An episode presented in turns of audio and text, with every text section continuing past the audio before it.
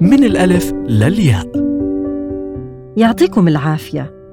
في حلقة اليوم من الألف للياء رح نحكي عن مصطلح حديث. مش واصل للكل مع إنه لو شرحت لكم إياه هتتذكروا إنكم عارفينه.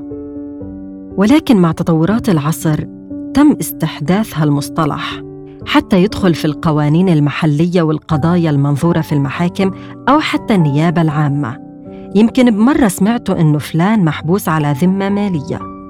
لكن الذمة المالية للمرأة هي إنه راتبها اللي بتتعب في دوامها علشان تحصله آخر الشهر للأسف بيتم سحبه منها بالكامل. وأحيانا كتير بتروح على الشغل مشي. علشان ما قدرتش توفر جزء من الراتب تروح فيه على الشغل. وللأسف في آباء وأزواج بيستغلوا بناتهم وزوجاتهم.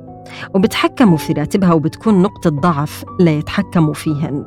بمعنى إنه بتضطر تسحب قرض علشان تشتري قطعة أرض وتبني عليها وتشتري سيارة وبالآخر بحرمها من اقتطاع جزء منه لإلها. وفي رواية أخرى آباء بيحرموا بناتهم من الزواج كرمال الراتب. يعني ما بصح لهن يتنفسن من هالموضوع. الدين والإسلام واضح. لما أمرك تنفق على المرأة حتى لو بتشتغل وحتى لو معها مال. فنصيحتي لكم بلاش تحولوا حياتهن لكابوس. الاستقلالية المالية مطلوبة والتمكين الاقتصادي لأي ست رح يخليها قوية وما تحتاج حد. ويوم ما تقع في مشكلة وضعها المادي مش رح يخليها تنكسر لحد. ولما بدها تنفق من مالها على حد فهو زوج منها. مش مجبرة عليه.